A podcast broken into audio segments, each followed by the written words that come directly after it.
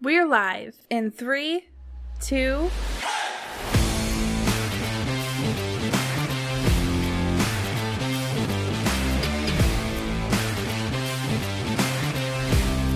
Welcome into Leather Brainz episode 160. We have a full crew here today. Of course, I am your host, Slapdawg, and I am joined by Scotty Del Rey, Alan Casanova Castro, and the big man Yeti himself. Gentlemen, happy almost conclusion to the wildcard weekend.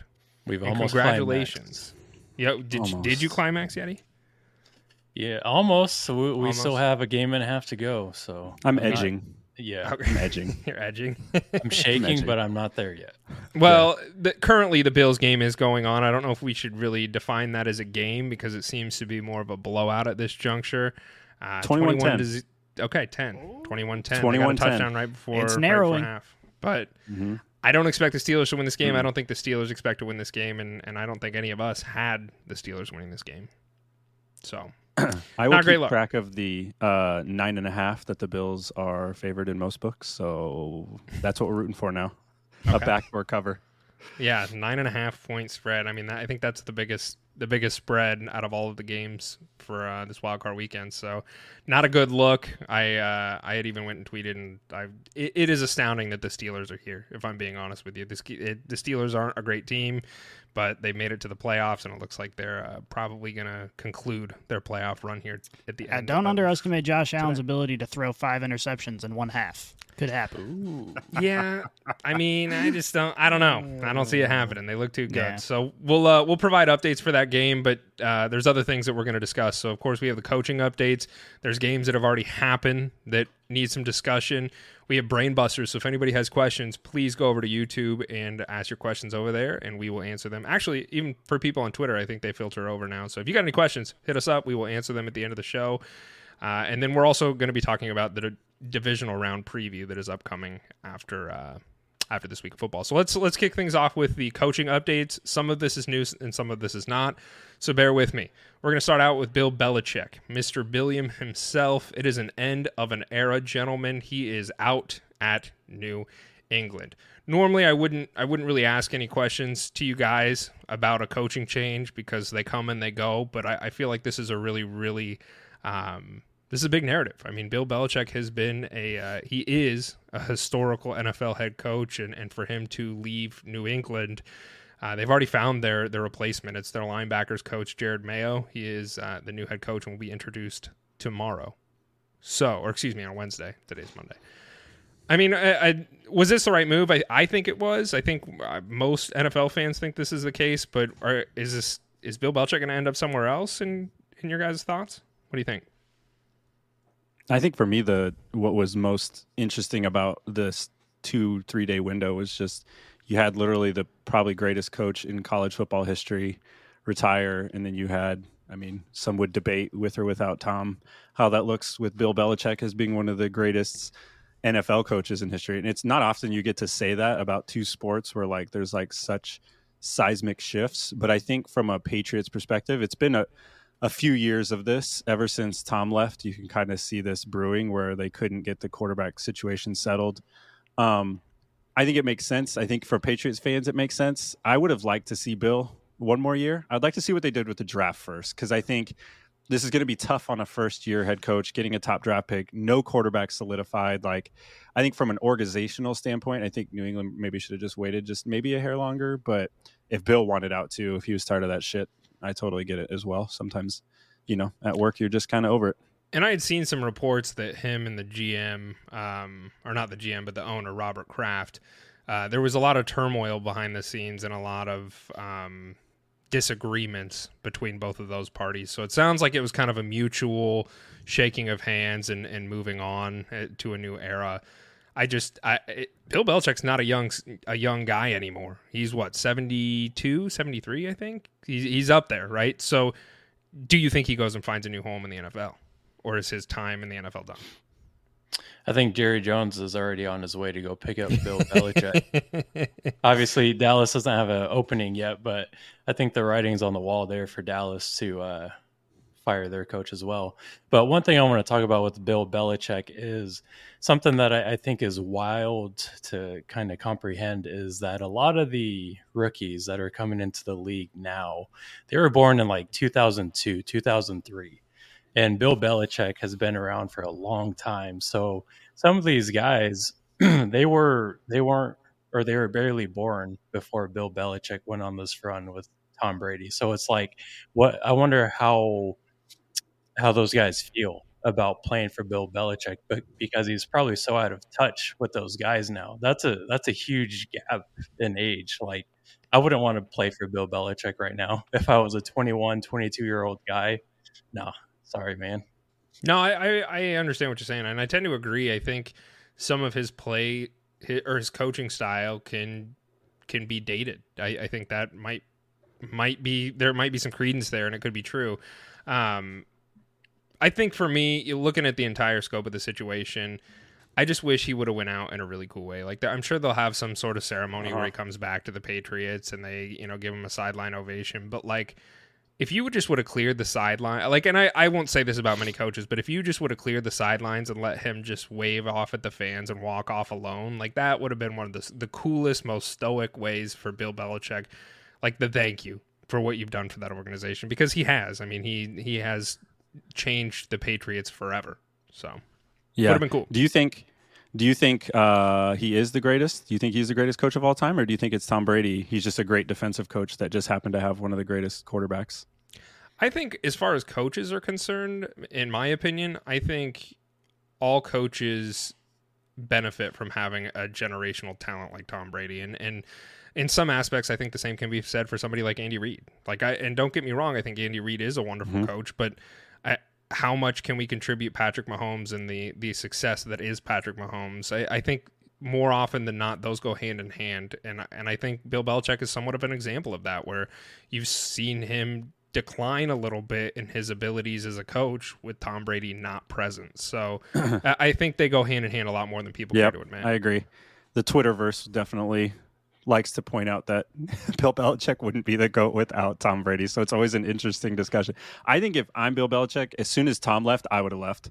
I just would have found yep. somewhere else too. I just would have been like, all right, peace, I'm out. You know, that was yeah. a good run because I think I think it kind of tarnished his legacy just a smidge, and not that he gives a shit what four assholes on a pod are saying about him, but I think like the overall like kind of narrative of him is kind of like, oh, well, he kind of like shit the bed towards the end, and so it's like eh, it just kind of leaves a sour taste in your mouth. Where if he walked away and maybe went to a totally different team, and it, it, I don't think anybody would have batted an eye if he tried to like resurrect some failing franchise. But I, I wish he would have just walked when when Tom did. Yeah, and another coach that has uh, there have been somewhat of a mutual parting of ways. It seems is Pete Carroll. I mean, another guy who's been with an organization for a while and changed an organization for the better. He is out at Seattle, and uh, it's looking like the Cowboys' defensive coordinator Dan Quinn is expected to be a top prospect per Adam Schefter. I'm just going to say this: Dan Quinn just I wouldn't want to play for him. He looks kind of scary. He looks like somebody who's going to be a no bullshit kind of guy. And just based on his physical appearance, I don't think I'd like to coach or be coached by him. So I'm just going to throw that out there. Kind of and he blew a Super Bowl lead. And he so. blew a Super Bowl lead. Yeah, that's that's also fair. I uh yeah, a really bad one. Um yeah, so both of these guys are out, and then Mike Vrabel. This one was a shock. This one I really am interested in your guys' thoughts and opinions here. I didn't really see this coming. I know the Titans have had somewhat of a mediocre uh, last really two years now, and but they've they've still found a way to be competitive. I have a lot of respect for Mike Vrabel, and the Titans have have fired him. So I have no doubt in my mind Vrabel will find a new head coaching gig. But were you guys surprised to hear that news? I, I wasn't surprised to hear it. I, there were kind of rumblings from the beginning of the season that you know obviously the Titans have struggled to get over that. You know they've been they've been competitive, but they've kind of struggled to overcome that mediocrity to a degree. And Vrabel has kind of suggested that he's also frustrated with the situation and with the organization. So I think this, even though he was fired, I I think Vrabel was expecting to leave after this season, one way or another. I think after they got rid of AJ Brown, I think that was it. Because there's that clip on that circulates when they traded him and he walks away like, the fuck is this? I think at that point that was the unraveling of that relationship. I think he's trying to make good with whatever was there, but I think it was over. I think that relationship was definitely strained at that point in time. and so I'm not surprised that he's gone. I'm more interested to see where the hell he's going to go because I think he's really good. He's Mhm. definitely a player's coach. he he got Tennessee to I don't know how many playoff appearances where you're like, who the fuck? Like Ryan Tannehill is out here looking serviceable. In in I'm interested to see which organization's now going to want to lean into that a little more. I guess which organization do you feel like should lean into that a little more? That currently has some of these vacancies. I think I'll, the Pan- uh, Go ahead, Yeti. I'll take this one, and I'm going to say the Cowboys. I agree. and and I know the Cowboys don't have a vacancy yet, but if you look at that team, they are just missing an identity. And if you throw somebody in there like Mike Vrabel, Vrabel, who will get on his players' asses and get them in check, I think that team is, you know, they're going to be a physical, aggressive team that's going to want to play for for him. Whereas you have a guy like Mike McCarthy, who's not a, we don't really know the the uh, um, what this team is supposed to be, the identity of this team, um, and we saw that last night, obviously. Yeah, the, the the Cowboys have been missing for so long just a chip on their shoulder. They've they've always been overrated and they're America's team and this and that and they're always, you know, people are talking about how they're Super Bowl contenders seems like every year. And so it, it just feels like they're not going into these key matchups with the chip on their shoulder. And if one person can bring that, it's Mike Vrabel. So I think that would be a great uh, a great addition for that organization. I like him in Seattle. I, I, think Seattle would be a really good landing spot for him. Um, Seattle is has had an identity, and it would be it was Pete Carroll and what he had done there. And um, while there's some question marks at the quarterback position, of course, I think Vrabel that would be a good fit for him. Like based on his coaching style and the players that the the Seahawks do have, I like that as a fit. But we'll see. There there are other coaching changes that have happened, and I'm going to fire them off real quick. And if you guys want to stop at any of them, please stop me at any time. Washington Commanders, they have fired Ron Rivera. We knew that, but there are several rumors, but no concrete intel on top prospects to currently replace him. Eric Bieniemy is uh, he is absent from reports, and and I that to me is a little surprising um, that they haven't come out and said they at, le- at the very least want to to give him an interview. I think that is more than warranted at this point. Um, but as of yet, Eric Bieniemy's name has been pretty quiet on the Commanders' front. Atlanta Falcons they fired Arthur Smith, Arthur Smith, and thank God there are several rumors, but no concrete intel on who would replace him at this juncture. The Chargers they fired Brandon Staley, as is no surprise to Chargers fans or anybody that is a fan of the NFL. Jim Harbaugh was in LA today to meet with Chargers per Tom Pelissero. Raiders defensive coordinator Patrick Graham and Ravens defensive coordinator Mike Macdonald are all candidates in that. They've also completed interviews from 49ers defensive coordinator Steve Wilks and Ravens OC Todd Monken. Chargers ain't fucking around. I mean, they've had a lot of time to try and figure out who their candidates should be. So I think they've they've got a, a war board, so to speak, of of who sh- their next head coach should be, uh, and they're they're wasting no time with these interviews. So. Uh, and then Carolina Panthers, they fired Frank Reich. We all knew that as well. Panthers have stated they are planning on conducting 12 interviews to fill the role, including two in house candidates, um, which would be Chris Tabor, who's been their interim head coach, as well as their defensive coordinator. I can't even pronounce this. Can one of you pronounce this for me? You guys know. Giro Ibero. Okay, we're gonna call him Mr. Nice. Ivero. uh, You just got to say it fast and confidently. I'm not confident in Just my roll the R's. It'll sound like you're saying it perfect. Uh, and then Vegas, they fired uh, Josh McDaniels. So congratulations there, Yeti. We knew that was was uh, has Thank happened. You. Thank you. Feels Um, good. Interim head coach Antonio Pierce is rumored to be among the top prospects, but other fun rumors are circulating, including Jim Harbaugh as well as Jon Gruden. I'm a I, and I, I want to stop here before we we kind of break down this Houston Browns game. What do you think about this, Yeti? Because Antonio Pierce, he has completely changed the Raiders organization since the departure of Josh McDaniels, and that team looks like a completely different team than when they were playing for Josh McDaniels there have been Antonio Pierce has garnered some interest with some other NFL teams as well as a potential head coaching option. So, do you want to see him stay home with the Raiders? Are you okay with him departing for uh, for a different pasture? What are your thoughts on this whole thing? Mm. It it's very interesting because if he would have asked me before all these coaches got fired and all these all the carousel happenings that are going on right now, I would have said yes, hundred percent. And the reason why is because Antonio Pierce just seems like an old school Oakland Raider guy. you know, he's a bad boy who comes in with this mentality of, I'm going to bring in a bunch of misfits. We're going to fuck up the league. I don't care how they act. We're just going to go out there, play physical, play fast, play aggressive football like the Oakland Raiders used to back in the day. Um, but with all these firings that have happened and all the these head coaches that are available, um, notably Mike Vrabel, uh, Jim Harbaugh, who's been rumored to you know the Raiders and the Chargers now. It makes me a little more interested into in those guys over Antonio Pierce. So I think you have to if if I'm Mark Davis, which he doesn't have many brain cells left, but if he has a few left, I think you have to try to swing for those two guys. If it doesn't work out, Antonio Pierce is your guy because the team did come around towards the end of the season. Yeah. Question, Yeti, as a follow up. what if not bringing back Antonio Pierce costs you Maxx Crosby?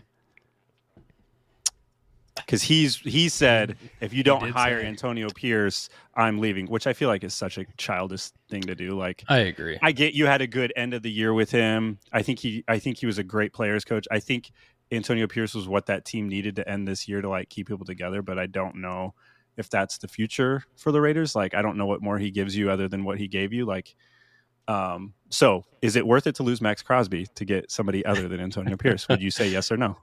Uh, n- I God, I want to You put him in a say, yeah, that's Okay, that's a tough question. I give you Jim But- Harbaugh, but you lose Maxx Crosby. Would you take it? No. You wouldn't take would- it. I would not take that. Would I think you take Max, it over Vrabel? If you, if you would get Mike Yeah. Vrabel, but you lose Matt Crosby, would you take it? oh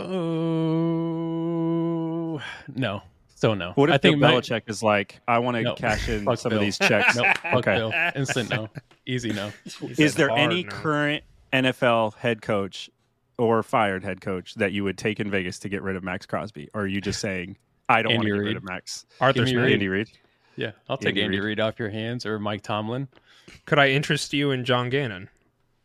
Fuck that. To lose. you know you know what's interesting is i don't know how true this is but i saw rumors flying around that if antonio pierce is held or retained as head coach um, cliff kingsbury is rumored as the offensive coordinator that he I wants saw to bring that. in i don't know if that's confirmed but I- that would I- be interesting I have a lot of respect for Cliff, especially after he left the Cardinals and like looking at that organization and kind of everything that had gone on. I think he was a little in over his head, but I think he still is a good offensive minded coach. And to get him as an OC is not a. I would be, I would be excited about that. Go, going back really quick, staying in the division, but the Chargers. I think this one's really interesting. Uh, and we, you were in a run, so I didn't want to stop you. But you look at those are a lot of defensive guys that they're bringing in to you know to interview. I think that's super interesting. If depending on how you view Herbert, like I would assume based on how it went firing Staley, and he's supposed to be a defensive guy, that they would lean in and try to go get somebody all offense and just be like, you know what, let's just capitalize on Herbert and what we have. I think it's an interesting choice to look at all these ground and pound kind of defensive guys that aren't really what you see. So I don't know how they're viewing Herbert, or is it really just kind of protecting him with the defense? But that was the only thing that really stood out to me. It was like who they're interviewing seems they seem to be straying away from going from like some gung ho offensive guy. It Which is- almost it almost suggests that maybe Kellen Moore is planning on staying there, and and they're confident in that, and they know that they have a good offensive mind on staff, so they're comfortable focusing more on their a good defensive point. problems. That's a good I, point. that is a good point, and I, I that is. I mean, Kellen Moore has been kind of touted as another potential head coaching candidate, but it has kind of it's gone a little quiet on that front recently. So maybe that is the case. Maybe he does stay with the Chargers, and that that could lend some of the credence as to why they are looking for a defensive guy. But I would think that you know I I'm a, was in Alan's camp until you brought that up, Scotty. You would think you would try and you would want somebody to come in and maximize this offense because it has looked it's str- I mean, this year was a wonderful example of it struggled. The Chargers' offense was terrible. I mean, the Chargers in, in entirety were terrible, but their offense should have been good given all the personnel and the talent that they had. So I would I would have thought they would have kind of swung for that. But Yeah. let's pivot over to uh, to the uh, weekend games here. Let's talk about Houston for a little bit. Scotty, I'll let you take the reins with this one. Yeah, I'm just going to give it right back to you, Hunter, because we'll we'll talk a little bit about the details of this game. But I just got to ask: two weeks in a row, man, you've doubted C.J. Stroud and the Texans, and I, I I gotta I gotta think that you know, as a former Texans fan, there's maybe a little bit of wanting them to fail in there, but you've bet against them the last two weeks. I just want to get your thoughts right. on this. No, no, no, no. I, I, I think you are probably correct. Is I, I, I'm a former Texans fan, and the reason I left the Texans was because of I would say largely J.J. Watt. He has he was my favorite NFL player. He was with the Texans. He went to the Cardinals, and so I I followed him there to the end of the career. The really shitty thing is now the Texans are good. Uh, the Texans are really good, and I have left the Texans to go support a mediocre, sad, terrible franchise. So part of it is that I think for sure is I I I will always root for the Texans. I think I will always be a Texans. They will have a special place in my heart, and I will always be a fan of theirs.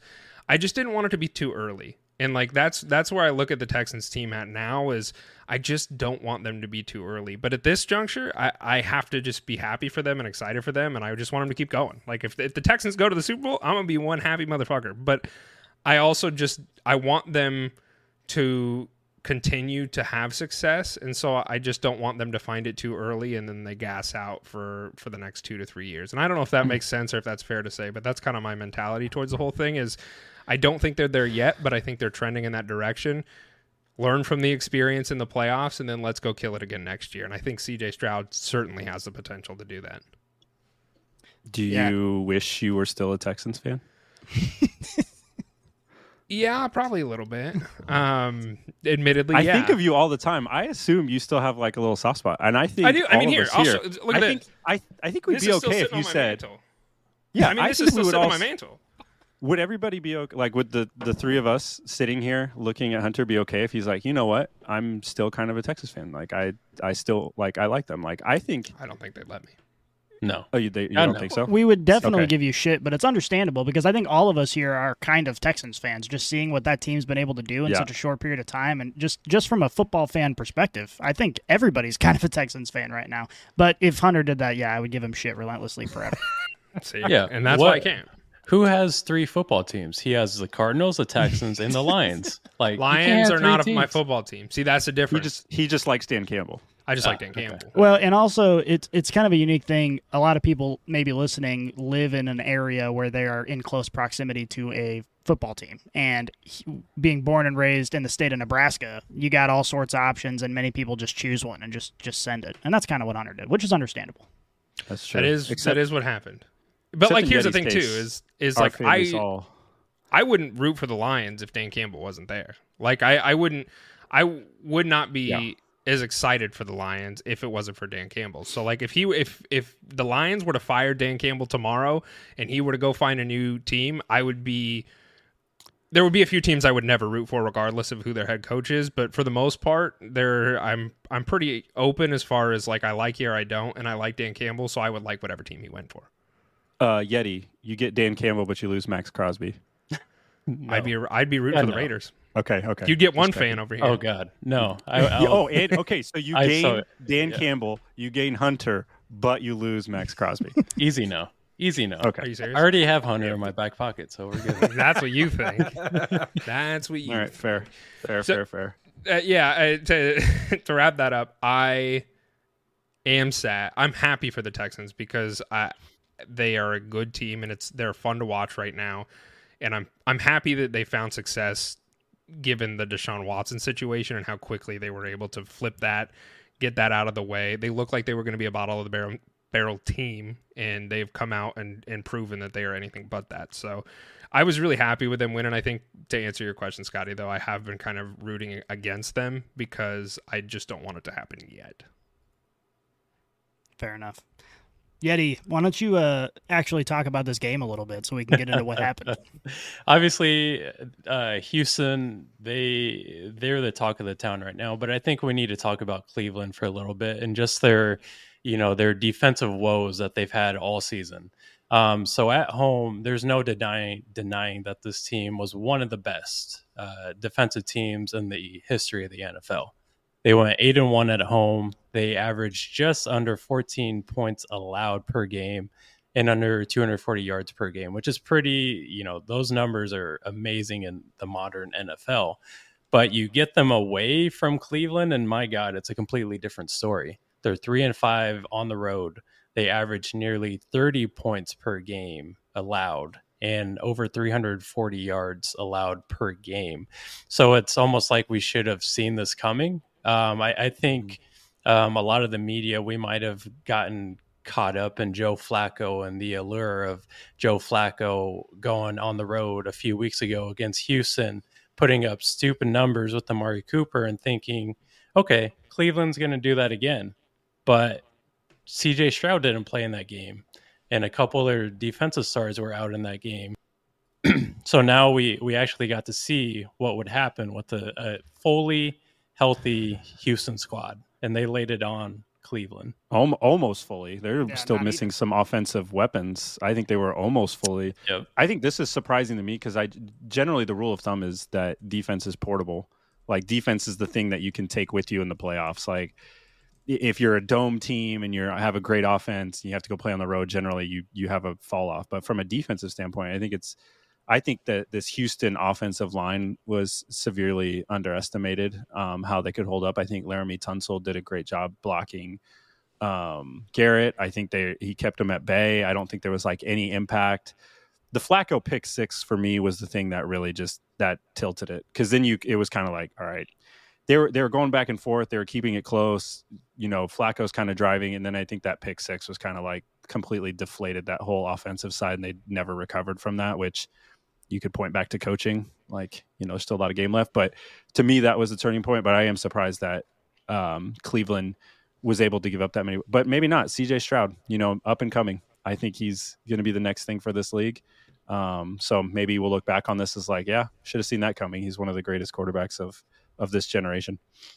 Yeah, and you bring up Joe Flacco, who Cleveland they brought in to be their uh, date for Thanksgiving, their their Christmas date, their New Year's Eve, kiss. You know, just a little holiday fling action.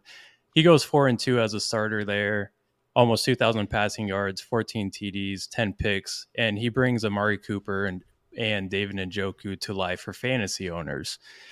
So we know that this fleeing with Joe Flacco has probably come to an end. After the game on Saturday, he he said, "You know, I don't know how much longer I want to play football." So that leaves us for like sixty years. yeah, right. So now that leaves us with the question of what does the future of Cleveland look like? Because it, we've seen what this offense can look like with a gunslinger, dare I say, in Joe Flacco.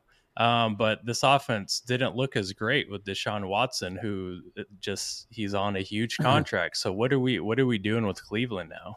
I- think you got to give them a little bit of a pass uh, with the underperforming prior to Joe Flacco coming on board, just because of all the injuries that they had, namely Nick Chubb. You know, you built this offense around Nick Chubb being able to establish that ground game and then being able to run play action and bootlegs and use Watson's mobility off of that. And losing such a key player is going to change everything. So you expect a little bit of issues there. So uh, for me personally, and I think Brown fans hopefully feel the same way, is you know you guys had a great season with all the adversity that you faced, and this team there's a lot of good things to be excited about. I think this is another year where you got to say Deshaun Watson, you got to come in and prove it. I, we paid you this much money, you got to come in and prove it. But as of right now, I'd still feel pretty optimistic as a Browns fan.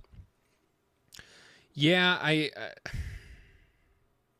you did this with Joe Flacco. Like, let's not let's not sit here and pretend that Joe Flacco is is a top tier upper echelon quarterback. Maybe years ago he he was in the conversation, but I mean he is an old, dare I say, washed up veteran who came in and carried this Browns team to a playoff run, and it and it ended this week. But um, I still like to think that Deshaun Watson, when healthy, should be a better quarterback than Joe Flacco. The question at hand is, will he be? I'm starting to lean towards probably not because now he's gotten hurt again, or he's gotten hurt and he missed I, what half the year with his mm-hmm. shoulder injury. Now he didn't play the last two seasons of the NFL, so like he's played half a season of football in the last three years. That's problematic to me. That is a, that like the alarm bells are starting to kind of go off in my head if I'm a Browns fan.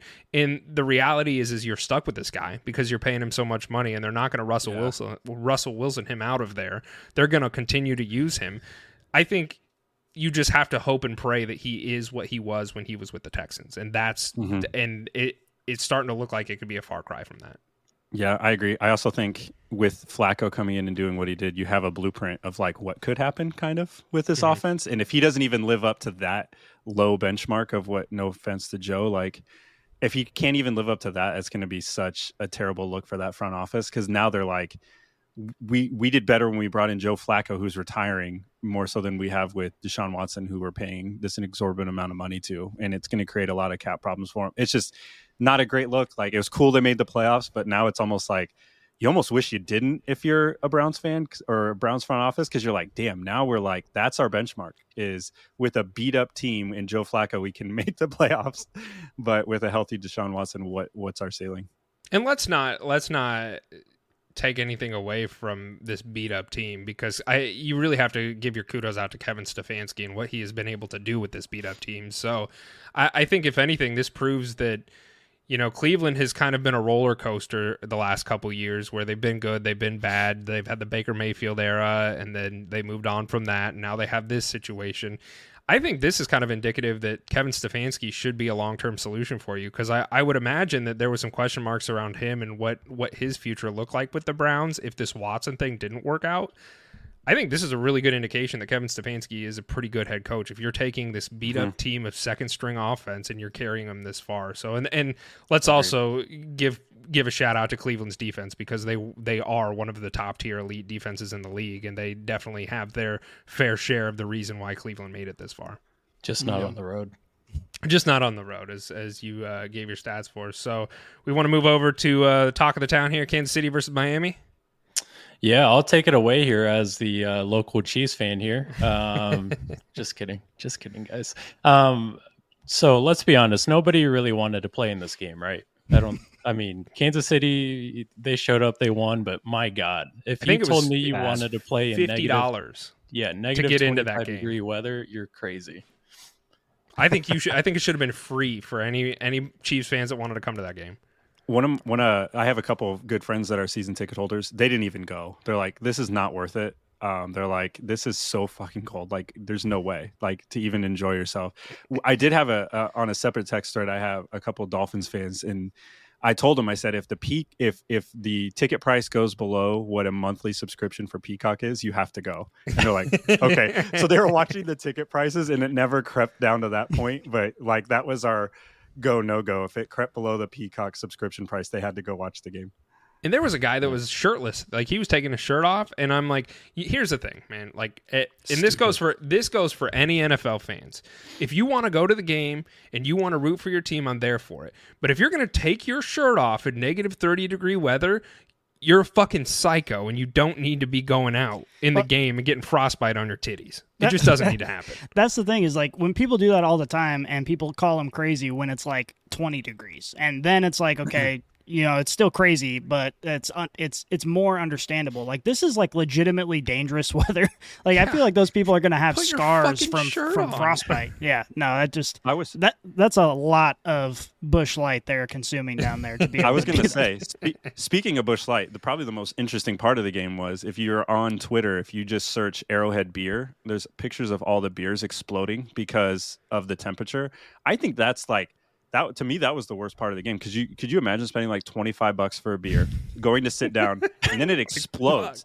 So you didn't get to drink any of it. You basically just got to treat it like a lollipop and hope it gets you drunk at that point because you're not you can't do anything. Like yeah, and then you're soaking wet the rest of the game. There's a yeah. video of one of the concession stand employees pulling out a, uh, a bottle of smart water and they pull it out of the fridge and the, they're videotaping it and it's liquid when it's in the fridge and as they pull it out you literally see the bottle change to ice yeah. as they are holding it in their hand and it's like that's when you know it's put a so fucking stupid. shirt on mm-hmm. okay it's put so your damn shirts on i'm, I'm there i get it but I've been to a game life. that that's cold. I don't know if you guys have been to games that are that cold. I think going to games in general, it's always an interesting mindset because it's cool before and during, and then as soon as the game's done, you're like, "Get me the fuck out of here!" Like, yeah. like I don't want to be out here anymore. I don't care anymore. I'm over it. People, yeah, yeah like, I could have been watching this at the comfort of my own home, drinking my own yeah. beer. yeah, when you're at home, you just change the channel, or you go take a piss, or like you, you know, fire up Rocket League, or you know, whatever the hell it is you want to do. Like, but when you're there, you're like, now I got to shuffle out. I can't feel my feet. I'm everything's exploding around me. But you won the like, game. but you won the yeah. game. I wouldn't even have cared. I've been like, this blows. You know, thankfully blows. my team was smart enough to make a dome, so We, I Thankfully, my team was smart enough not to make the playoffs, so we didn't have to worry about it. Enough. That's a good said. Yeah. All right, let's get the the wheels back on the wagon here, guys. Scotty, Alan, I think we need to have a discussion about Rasheed Rice because man, this rookie is looking like a veteran for the Kansas City Chiefs. Um, on Saturday night, he had eight catches, 130 receiving yards, and a touchdown.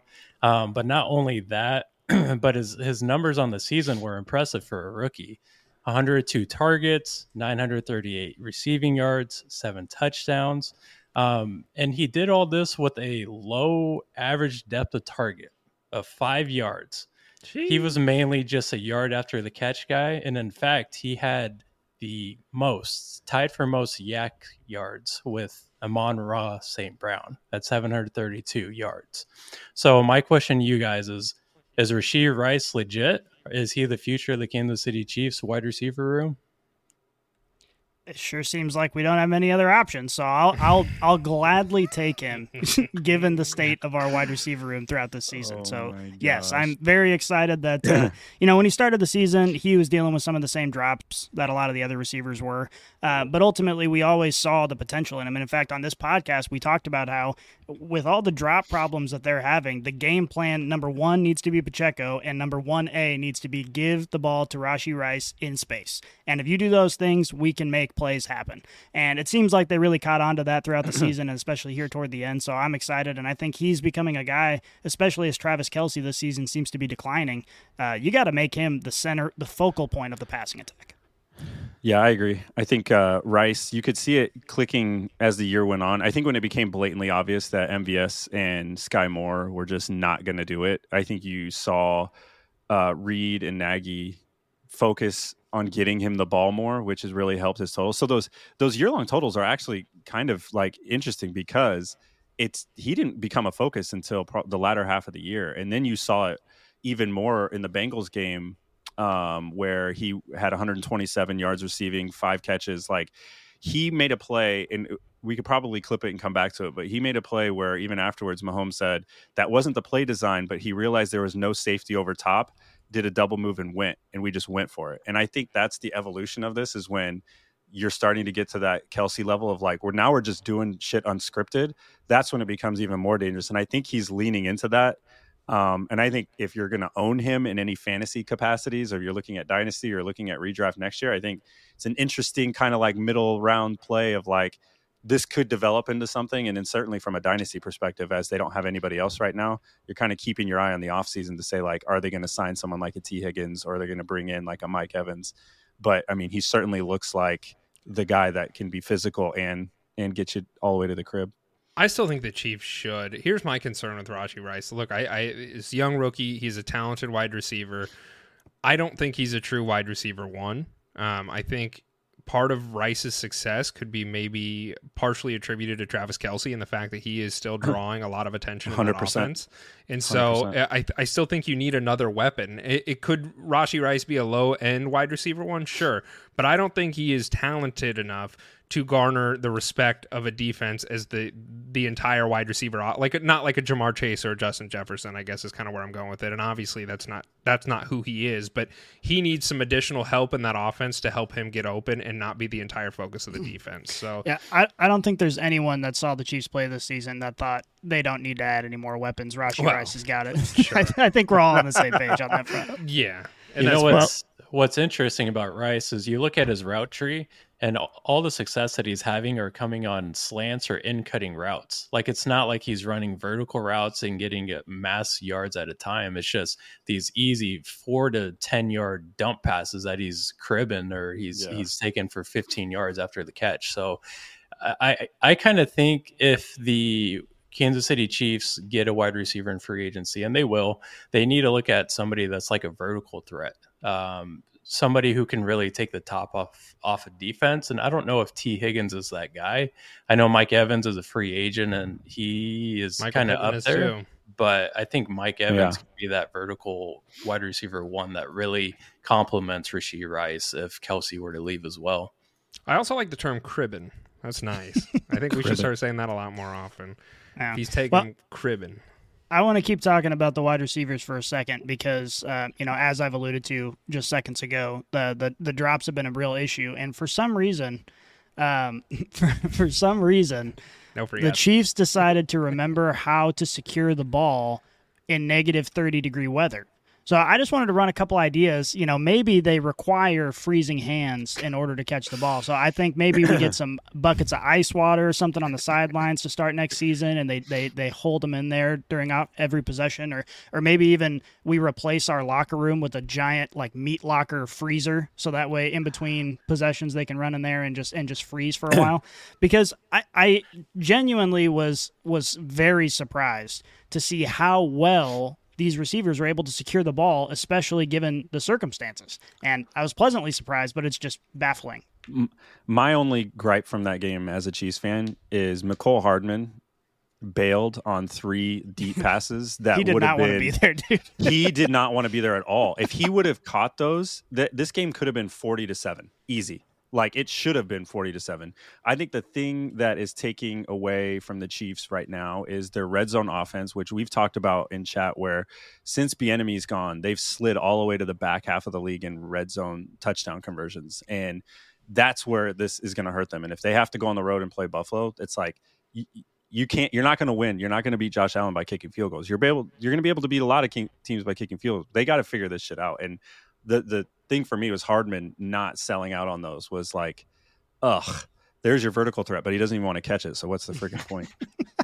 Well, and I also want to. Th- this game reinvigorated my love for Patrick Mahomes because obviously this offense has been very disappointing all season long, and you know a lot of that is not Patrick Mahomes' fault, as we've discussed with the drops, but it it it basically has humanized him to a degree to say, hey, maybe this guy can't just put the team on his back and win every game no matter what.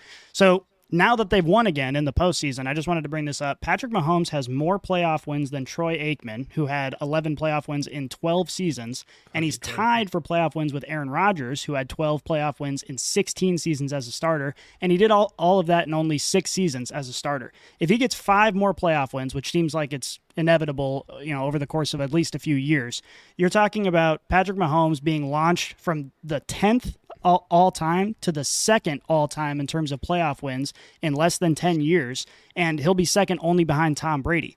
Rodgers, Flacco, and Russ are the only three people in the top 25 of that metric that are still playing. So nobody else is even competing with Patrick Mahomes on this front. He really is one of, if not the greatest quarterback we've ever seen. And I'm just so happy he's a Chief. And as a Raiders fan, it just hurts to, to hear that. Yeah, I'm glad I'm really far away from this. But I, I'm going to say this. I and I said this in our group chat when when the Chiefs won. This this felt like a really good win for the Chiefs. That's how, as somebody who's not a Chiefs fan, um, and I know I was catching some heat on this over on Twitter, but uh, I'm happy for you guys. This felt like a really good win for for the Chiefs, and it, I, I think more more than anything else, this really proved what the Dolphins are, and that's the F word, frauds. That's what the Dolphins have really been all season, and that we saw that come to fruition in that game. So um, it was it was. Let's flip the script a little bit. Let's talk about the Dolphins side. I'm things, done 'cause talking there's some- about Kansas City for a Me little bit. We need, we need to we need to go to Miami, guys. I'm Yeah. sorry, um, Boo. but I know we've uh, float, flirted with the idea of calling Miami fraudulent, and I think we can, in fact, say they are fraudulent. They are. They weren't anywhere near leg, a legit legit. God, I can't talk. Um, they just get me so worked up. Yeah, I'm We're doing good. a podcast. Um. Yeah, blah blah blah blah blah blah blah. But Miami is not a legit team at all. And I, if we look at the stats on the season, uh, Miami they were ten and one against teams that did not make the playoffs. They averaged 35 points per game, over 440 yards per game. But when they went up against teams that were legit, they were one and six. They had 16 points per game and 316 yards per game. Yikes. And in the last four games of the season, they combined for a whopping 62 points against Dallas, against Baltimore, against Buffalo, and Kansas City. This was a team that damn near set the scoring record against the Denver Broncos, and they could only come up with 62 points in the last four games. Now, there's a there's a lot of uh, you know a lot of controversy if this is a Mike McDaniel problem, if this is a Tua problem. And while you know the weather was far from ideal in this game, Obviously, if Tua is going to want to succeed in this league, he's going to have to go on the road and play in cold weather games, um, especially when we're talking about teams like Baltimore, Kansas City, Cincinnati, Buffalo, all being legitimate teams that you're going to have to go on the road and face in the playoffs. Tua in those games, in cold weather games, he's 0 6, and he only has seven passing touchdowns for 12 picks. So, what do you guys think about Tua? Like, is this a uh, Tua problem? Is this a Mike McDaniel problem? Is it both? I'm glad that you asked this question because I have been really sincerely struggling to try and figure that answer out myself, especially after watching this game. Uh, and then some news broke today that was really interesting. It kind of caught me off guard. Uh, the GM for the Dolphins, Chris Gri- Chris Grier, has said that the goal is to have Tua with the Dolphins as a long term solution at the quarterback position. I think you're capped. I think that's kind of the conclusion that I've come to is I I get both there's there's a lot of talk about both those things that you just mentioned. Is it Mike McDaniel or is it Tua? I think it's Tua. I think it's Tua. I, I, I don't know where the Dolphins organization goes from here, right? Because on paper, this team is electric. They have a an NFL team that could win a race against track athletes at the Olympics. Like they're they are so fast, and not only that, but they're also very talented. McDaniel's, you, you think about it, and I, I kind of rationalize it this way. Tua was on his way out before Mike McDaniel's got there. I mean that that was the that is the truth. Tua was looked at as a mediocre quarterback. He was not going to be the future for the Dolphins. And what changed there? Mike McDaniels came in, and then Mike McDaniels kind of revitalized Tua in a lot of different ways. And so it got me kind of thinking, why? What happened here for this to happen? Last season, Tua had a brain scramble and was out for he was in and out of games for a large majority of the last season. So I think we kind of gave Tua a little bit of a pass there and we didn't really get to fully see what he was with Mike McDaniels there. We saw glimpses of greatness and we got excited about that. And we're like, you know, he could potentially be the guy. So we kind of bought into that narrative. We have now seen him without brain scramble for an entire season playing with Mike McDaniels in I think Mike McDaniels surely carries some of the blame in, in, in this whole thing, but I think much like what Mike McDaniels did when he was with the 49ers, he's getting the best out of the, his quarterback situation. You look at somebody like Jimmy Garoppolo. Could be kind of a similar situation where he's got all this talent around him and he's just trying to squeeze the best that he can out of Tua. I think Tua is part of the problem. I don't think Tua is part of the solution. I don't think Tua is a long term quarterback in the NFL, but I think given the landscape of where the quarterback situation is at and where the Dolphins are as far as their future, I think they're kind of going to have to come to some sort of agreement, and they're going to have to. I mean, obviously, their GM kind of feels that way, but yeah. I think I think it's kind of Tua. I think Tua is going to kind of cap their um, their abilities. He doesn't have that it factor like someone like Mahomes or Josh Allen does. He's just he's he's just a guy. He's a jag. That's what he is. And Mike McDaniel's trying to get the best out of him, and, and that's the conclusion I've came to. So I I welcome anybody's thoughts and opinions yeah, on that because I, I, don't know if I'm. no, I agree. I think I think if you go back to the the draft in which they grabbed Tua, they could have had Herbert, and you kind of go back and you're like, mm, if we could have redone that one, we probably would have went a different direction. I think what it comes down to is one freaking shocker that the guy from Hawaii that played college in Alabama and now plays professionally in Miami struggled to play in cold weather. Like that dude's never even lived in cold weather for like one second. And I know if you live in the Midwest right now, it is currently minus 30. We're all freezing our asses off. And like, if you don't know how to handle yourself in that, it's going to be a big, big problem. And on top of that, I think the people were already doubting his arm strength. I think sure he can throw it deep and he can throw a couple good ones if he really needs to. But even watching that game, and I know Mahomes is Mahomes, but you saw one quarterback with it being freezing, who's from Texas, went to Texas Tech. Sure, he plays professionally in Kansas City, but it's not like he's you know freaking Eskimo just living in it all the time. Like you got to figure it out. And I think he had arm strength, hand strength to be able to get it done and like be able to push the ball down the field. But from this Miami team, this is it's it's interesting from a Mike McDaniel's perspective. Like, was he limited in his play calling because of Tua's inability to push the ball down the field, or is McDaniel's just an idiot and only calling screens and, and swing passes to try to like get the ball out of his hands as quickly as he could? And I don't know how to reconcile that. I think it's one feeds the other. I think you, we were just talking about Stefanski and how he was able to rally a team behind Joe Flacco coming in last minute, and then you have McDaniel's where I think McDaniels has a good script in his head of how he wants this to go, and I think he has the tools to be able to get it done. But I don't think he's able to reconcile for the deficiencies that Tua has. I think he has what he has. I think he needs a good quarterback to make everything click for him, and I don't think he's such a good coach that he can just be like, "Oh, I'm just going to Mike Tomlin my way to the playoffs." Like things have to work right for him. He has to have a stacked deck. I feel like for things to work in his favor, and Tua is not going to give him that. And the fact that the GM is saying we're just going to roll with Tua, if I'm Mike McDaniel's, I'm like, fuck. Like I don't know how to do this then because he's not able to push. He's not able to push the ball like I want. I think the, the glaring deficiency from this game was their inability to run. They didn't like Mostert wasn't working, and they're like, all right, screw it, let's just abandon it. And Achane wasn't working, like, all right, let's just screw it. They just didn't want to be there. It was freezing. I was watching clips on my phone because I didn't even actually watch the game, um, and I was like, I don't even want to be there. I'm not watching next week either. Shocker. Wow. So, Yeah, but yeah, I, that's, Some that's where it is for me. That's where it is for me I, with Tua. I gotta say that Dolphins fans aren't watching either. Sorry, Scotty. I just want to let you know. yeah, Dolphins no. fans won't be watching. Um, Mike McDaniel's and Hunter, you brought this up when Hard Knocks first came out, in season Hard Knocks with the Dolphins. That Mike McDaniel's maybe doesn't. We we all saw him from the outside as kind of this goofy, lovable guy that everybody liked. And when you watch him interact with the team throughout the entire course of Hard Knocks, which I know that maybe that's a little cliche to bring that up, but you do sort of get an inside scoop about the relationship of this team. And even I'm sitting there with my wife watching Hard Knocks, who she doesn't care anything about football, and she's like, "When is this guy going to stop talking? He is like the most annoying, least motivational person who's ever lived." And I do think that Mike McDaniel's has a great knowledge of the game of football, um, but I think he he's all playbook and no oomph. You know, I've I've often criticized Dan Campbell, as you know, for being all oomph and no brains, and I think Mike McDaniel is the exact opposite of that problem. And he's not able to get these guys motivated. When he speaks, you almost think they're they're just like counting down the seconds to when he's done talking. And I do think that that makes a big impact, especially on a team that's from a fair weather state when they have to go play a hard nosed game of football. It's hard to get them motivated. And I think we saw that this week, and we've seen it several times this season.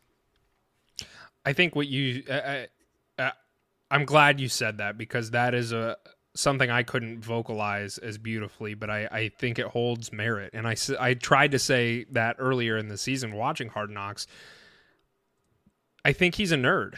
I think that's what Mike McDaniel's is. Is he is a he is and it's it's comical to say, but he is a nerd who ha- is really smart about football. That's that that's what the conclusion I've come to is he is a smart guy when it comes to football, but I think kind of meshing together what you both said, he doesn't have that leadership quality to get everybody to buy in, which is not good. And then the other thing that he's not good at is he's not able to pivot in in game time decisions and mm-hmm. and make the pivots needed in order for his team to succeed. So he he goes in with a game plan, and if that game plan works, the Dolphins do very well. But I think for him, if if the game plan that he has come into that game with does not work, he doesn't know how to make any sort of pivots to try and still stay competitive. And I think I think really all season that has shown with the Dolphins, paired with Tua, of course. Yeah, I think if you're a Dolphins fan, the only thing that pisses you off more about this game is the fact that it was on fucking Peacock, which I thought was the dumbest shit I've ever seen in my entire life. You have an NFL game that has to be subscription only through a streaming service. And I think this is just the only reason this pisses me off is I feel like this is the beginning of this happening more. And obviously they said, "Oh, it's 23 million people times however much they paid or didn't pay with the with the free trial, um, or if you're like Yeti and I, you, you know how to stream it illegally. Like, it, I, I, this is just such a bullshit. Oh, no, I did it. Um, this is such a bullshit thing to to do. It's so fucking dumb. Like, I don't get why they wanted to push this. I hate all these streaming services. We're going backwards in time. When streaming first came out, it was cool because you're like, oh shit, like yeah, I could just do this and like I got all this stuff. Now everybody has their streaming service, and now we're gonna go backwards to a point where cable is gonna be like, all right, let's bundle all these streaming services into channels that you can watch, and we'll call it cable, and everybody's gonna be like.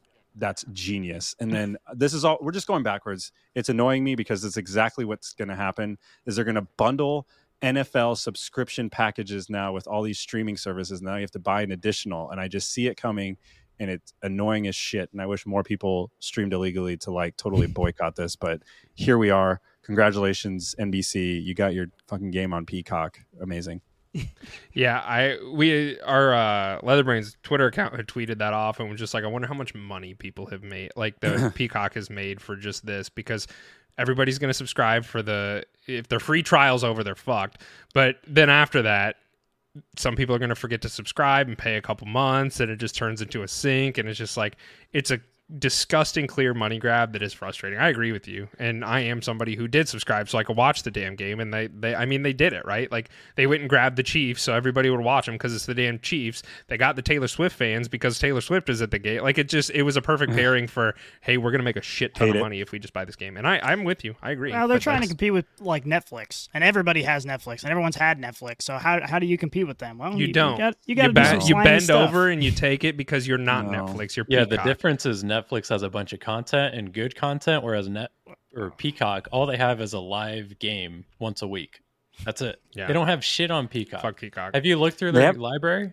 They do have Parks and Rec. Big Parks and Rec fan. I do like Parks and Rec, They, but other they than did that, go. That's another money grab that they did though. They went and picked up all the really popular sitcoms, The Office and Yep. Parks and Rec, and they're like, oh, these were popular and in their prime. Let's just only have them on Peacock. yeah, yeah, yeah, because people will buy it so they can go watch it. Yep. it's so fucking dumb. Speaking of So buying, who bought in that the Green Bay Packers were going to be Dallas? 48 to Um, 32. One of us can You know, raise there's- our hands. There's there's one of us here that had the foresight, the brains, the genius, the wherewithal to stand in front of America and say, Green Bay is going to beat Dallas. And, he's very humble. If you can't, tell. I oh, it's me. I'd say bad. it's Yeah, probably me. one of the I'm biggest reading off a trades. I will. I will read whatever's in front of me. So I was just. Re- that's totally my fault. Yeah, it was me. Um, I like to give you guys shit. Um, and I think it was. It was. I think rewarding to be able to be like they match up well. And I think it was just the fact that Green Bay plays a style that is punch you in the mouth. They'll hit you deep. And I don't think Dallas wanted any part of that. And I was more banking on the fact that Dallas was just going to come in super nervous and that's how they've always come out in the playoffs the last however many years that Dak's been there is they just seem super nervous for whatever reason whether it's Dak right away you could see Dak throwing to CeeDee it was just all off you got Love you know perfect passer ratings like this game I didn't see that happening but I did think that Green Bay was going to have a good enough day in the trenches to just wear down, beat up, and kind of make it a game. But I didn't see them running away as much as they did. But this was, if you're a Dallas fan, I feel really sorry for you. There's that clip of all the Dallas fans running in through the the front doors as soon as they opened because they have all that standing room. God, could you imagine like standing out in the cold? It was cold for Texas because I think it was like 30 degrees or some something. I forget how cold it was there, but I'm sure it was very cold for for Texas people. Standing outside, freezing your ass off, and then going on like a dead sprint to a spot to just stand, and then like 20 minutes later, you're like, "Well, that's it for me. I'm done watching this. I'm just going to turn around and sprint back out." See, I feel you- no you- sadness Yeah, you describe sorrow fans. for them, but I think it's quite hilarious, and I know Hunter's in the same boat with me. So, um, not to take anything away from Alan because he is the only one that picked Green Bay to win. Yeti, you weren't on that episode, so maybe you secretly had them as well. But uh, I do just want to run through a few stats uh, from Dallas. All the, all Cowboys fans, cover your ears, earmuffs for this one because you're not going to want to hear it. But um, just things that the rest of us can find humorous. Um, Dallas is five and six as a playoff favorite since 1996, which means they have a losing record as a favorite in the playoffs since 1996. Dak is two and five in the playoffs, which is tied for the worst record in playoff history. Uh, this is their third straight loss as a playoff favorite, and they are the first team since the merger to accomplish that. So that's great. Um, this is their eighth one and done since 1996. Now that the Lions have won, that means this is the second most in that span. The Colts are the only one with more. Uh, and then Dak has thrown 10 interceptions against the Packers alone, which is more than any other opponent, including all of the opponents in his own division. So the Packers definitely have Dak's number. So just things that go to show that we probably should have taken the Packers in this one. I don't know why we didn't do that. Yeah, and I know Dak is getting a lot of the blame, but I think we need to look at Dallas's defense too, because this is one of the uh, defenses that we looked at as saying, "Oh, they're a top ten defense." But if you look back at their history, the Cardinals kind of gave teams the blueprint on how to beat the Cowboys. You run the ball on the Cowboys, you run it down their throat, you get a lead, and you get to a point where Dallas, they can't get their pass rushers after you because that's what their defense is made on. Or, yeah, they're made on Micah Parsons getting after the quarterback. But if you have the lead, You're not chucking the ball as much. They can't get to you on third and long as more as often, and so they're leaving their secondary behind. Um, you know, in these games, right? Uh, Buffalo kind of showed us the this blueprint too in Week 14. But something I thought that was interesting was in Dallas's wins this year, they only allowed 87.6 yards on the ground per game. And their losses, it was doubled at 166 yards per game on the ground, which is insane. And you saw that very clearly with Aaron Jones and Green Bay this past weekend. They wanted to run the ball and they did effectively. Um, do you guys have anything else on the on the Dallas defense that you want to talk about before we talk think, about Green Bay? Yeah, I think um, if you depending on how you feel about Dan Orlovsky, he's hit or miss sometimes on some of these big talking shows. But one of the things that he was pretty adamant about before this game even played was that the Dallas defense does not do well with motion. They don't do well with guys shifting over the place. They don't do well, which if you go to uh, who was you know the only team to beat Dallas, or who was we look at Miami beating Dallas recently. What do they do a lot of? They just had a lot of motion. Like, and he said that, and I was like, okay, that's interesting. And if you look at the game plan from uh, what LaFleur had, which just genius. Like that's all he did. Like he was just moving people around on offense. He was getting them out of position. He you saw wide open tight ends, wide open wide receivers. Like that's not just because Dallas necessarily like fell down or they tripped, you know, whatever they tripped on themselves. It was really like all by design. And I think kudos to LaFleur for seeing that. And, you know, almost like for the Dallas coordinators, they didn't look like they adjusted anything for the playoffs. Like it's the fucking playoffs. Like you got to do something different. They have 18 weeks of what you did to look at before the game. Like they're going to figure it out. That's the thing mm-hmm. with NFL. They will figure it out. And if you don't do something different, if you don't adjust, this is what you're going to get. That's why you get a Dak pick six. That's why you get the defense getting gashed. That's why they're out of position. Like they can see it and they didn't adjust anything. So I think as much as it is on the players, I think the coaches did nothing to help these guys mm-hmm. get in position to like win this game. Yeah, I do just want to say one more thing to maybe ease the burden on Cowboys fans a little bit. Um, not so much, though. But this game, uh, as bad as it was, could have been even worse for you because with 10 minutes remaining in this game, Dallas was down by 32 points. That deficit would have tied the largest of any playoff loss in NFL history. So if Green Bay wouldn't have pulled their starters, they would have kept the foot on the gas. This not only would have been another bad playoff loss for you, but it would have been an even more historic loss. So they they managed to rally enough to avoid that at least. Well, and you mentioned that they pulled their starters. Uh, that in and of itself in a playoff game is embarrassing. I mean that it is. If you're going to pull your starters out of the game in a playoff game, should you be in the playoff game? I mean, that's kind of where my that's where I go from a mental standpoint. Jordan Love looked absolutely fantastic. He went 16 for 21 for 272 and three touchdowns. But really, the the, the storyline here is Dak Prescott. I mean, let, us be honest. Dak Prescott mm-hmm. threw two interceptions, one of which being a pick six, one of which became a touchdown. Not not short thereafter, he threw the interception. That's 14 points. It's on Dak. That is 14 points. So let's just say, for hypothetical conversation here, we take off 14 points off this score. So the the overall score was 48 to 32. Packers win. You take away 14 points of these Packers that Dak graciously handed them. The score now becomes 34 to 32. I get what you're saying, Scotty, and I that at the 10 minutes left in the game they were down by a large margin, and Dak did end up putting his big boy pants on and trying to get them as close as they could. But at the end of the day, that's Dak Prescott's fault. And and yeah. you, you, we can share the blame with Mike McCarthy. We can share the blame with the coaching staff. But at the end of the day, Dak Prescott has not been able to succeed with the Cowboys. He gets them in winning positions. They go 12 and 5, they make it to the playoffs, and then they bust. That is what Dak Prescott historically has been for this team and this organization. And I don't know where the Cowboys go to try and right themselves.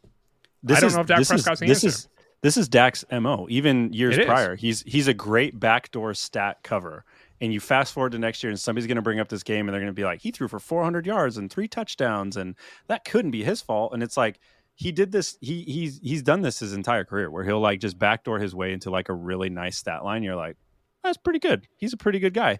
And it's it's we know football doesn't happen in a vacuum. All these things stack on top of each other. And in slaps, you're absolutely right. Like his inability to like steady the ship while it was obviously like starting to retain water. Like they had multiple opportunities to right wrongs. And is if you know your defense is leaky, like offense coordinator, let's drop some more run plays. Let's control the ball a little bit. Let's let give our defense time to figure it out. You play complementary football, and the teams that are at the top do that.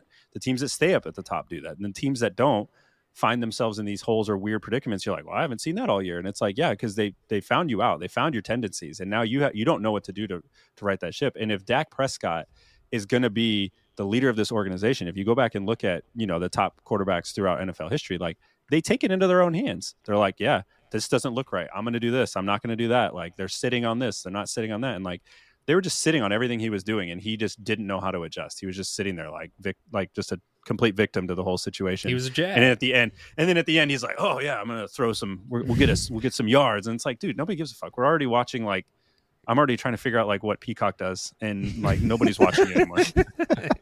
Well, and I, how to it. I love dogpiling on the Cowboys as much as anybody, but we do have to give Jordan Love his due. We mentioned it that he Sure. had a great game.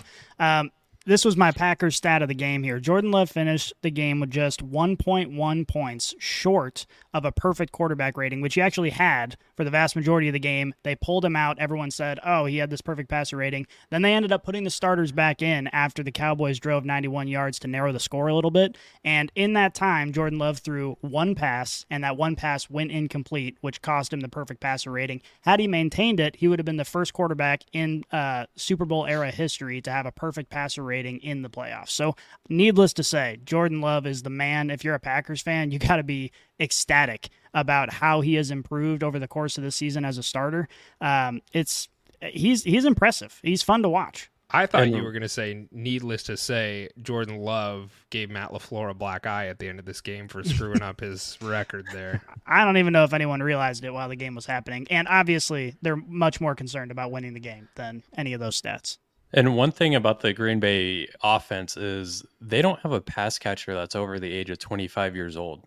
Young Their guys. oldest wide receiver is Christian Watson, and he's 24 years old on a rookie contract still. Mm-hmm. So this that wide receiver room and tight end room is only going to get better with Jordan Love, who's 25 years old still. That's a And- scary thought. Well, and the, the interesting thing then becomes, and I know we need to move on to this this Lions Rams game here, but to conclude that, do they get a? Uh, I just I'm going to ask you guys this question. And I think it's probably time to move on. Do they get a discount with Jordan Love as a quarterback because he has not played as long and shown himself as long? Uh, given somebody like mm-hmm. Joe Burrow, who was drafted at the same time and garnered a huge contract, Packers get any discount here because this is really Jordan Love's first year? Are they going to have to pay a premium to try and keep him around? if if he has a good agent, he should get paid. But I don't know If how I good saw, his agent is. yeah, if I saw Daniel Jones get 40 million dollars a year, I'm saying I want 50 True. million dollars a year. Yeah, True. that's fair. Daniel Jones fucked it up for everybody. He really did. Uh, all right, let's go over to this Lions Rams game. As a pseudo Lions fan, I will take the reins here. Lions win this game in 24 to 23. I I had this game circled as is the game I was most excited for. There's a lot of history here with both the quarterbacks. There was a lot of narrative going into this game. I really thought the Rams were going to win this game, but I, you know, I'm happy that the Lions won, and more than anything else, I'm really happy that this just was a good game. This is what I had thought this was going to come to. I, I really did think this was going to be anybody's game, and I think Vegas even agreed with me there. I think the spread was pretty pretty uh, narrow, so it, it it came down to the wire. The Lions won this game. I'm just, I man, eh, the Lions when they are clicking, they're clicking, man. And I know that we're gonna kind of get into the weeds of it and talk about Dan Campbell, so I, I, I will let you guys do all that talking. But I've just got to say this: the Rams are a team that nobody wants to face. I, I know they're in my Uh-huh. division, they're in my conference. I don't like when we have to play them because I have a lot of admiration for Sean McVay and what he, what that team has done there. Puka Nacua has looked incredible this entire season and broke even more records in this game as a rookie. And I really did think that the Rams are going to bring this one home, but I'm really happy for the Lions. Let's keep rolling. Let's keep biting kneecaps, and let's see what happens again next week. Yeah, I think in in I know we, before we went live, I talked and wanted to talk to Scotty about Dan Campbell. I didn't have anything super specific, but if you look at this game, this is exactly what we said weeks leading up to the playoffs was that nobody wants to play the Rams, nobody wants to play the Rams, nobody wants to play the Rams. And if you look, you know, if I told you before the game that Matt Stafford's going to throw for 367, two touchdowns, Nacua's going to have 181 and a touchdown, you're going to be like, no turnovers for the Rams. You're like, damn, that does not look good for the Lions. And I thought for this, I thought this was a uh, a beautifully coached game from Dan Campbell and the fact that he kept his team together. Listen, they were outgained on in every facet except for rushing, which was just barely. Um, the Rams were averaging 7.7 yards per play. Like I said, there was no fum- there were no turnovers, minimal penalties. It was a clean game. It was just who wants it more all game. And this was one of those staple Dan Campbell games. And yeah, he's not going to X's and O you, but who did they have to play on the other side?